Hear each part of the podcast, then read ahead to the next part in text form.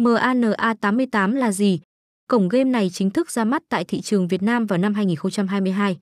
Chỉ sau một thời gian ngắn hoạt động tại Việt Nam, đơn vị này đã trở thành địa điểm giải trí lý tưởng hàng đầu nước ta.